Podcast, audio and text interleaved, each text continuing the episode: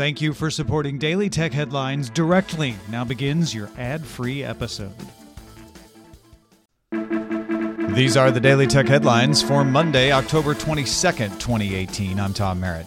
The information says its sources say Facebook has offered acquisition deals to several security companies. The sources say Facebook wants to buy a company with software it could fold into existing services to secure user accounts and alert them to hacking attempts. Supermicro sent a letter to customers Monday saying it will conduct a complicated and time consuming review to further address allegations from a Bloomberg report that its hardware had been compromised. Supermicro has denied the report that hardware allowing spies access to networks was placed on its motherboards during their manufacture in China.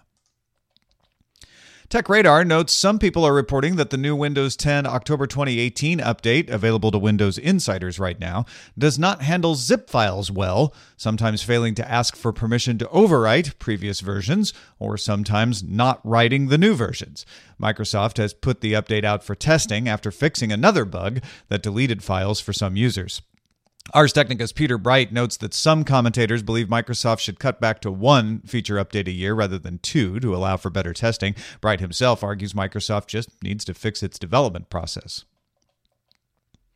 WhatsApp said Friday it took legal action to prevent companies from sending bulk messages in Brazil in order to combat election interference.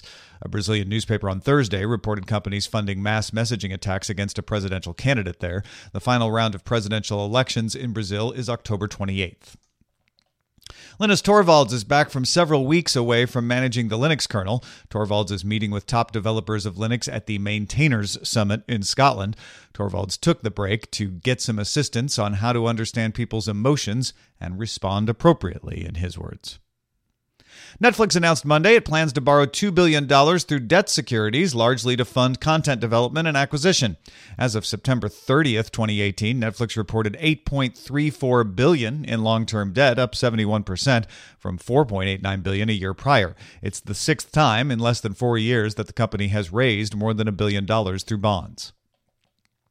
Amazon patched 13 security flaws in the open source FreeRTOS, which is used in Internet of Things devices.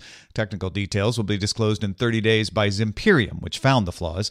Amazon Web Services took over maintaining FreeRTOS's core in November of last year.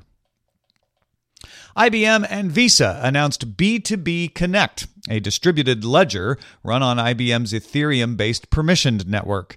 The system tokenizes sensitive data like customer information and account numbers and facilitates global payment.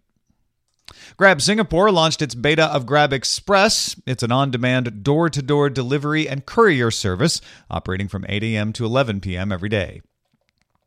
Finally, China's Cyberspace Administration published draft regulations for public use of blockchain services that would require users to register a real name and national ID number. Operators of the services would be required to remove content that threatens national security and store user data for inspection by authorities. The public has until November 2nd to commit, comment on the proposed rules. For more discussion of the tech news of the day, be sure to subscribe to dailytechnewsshow.com. Thanks for listening. We'll talk to you next time.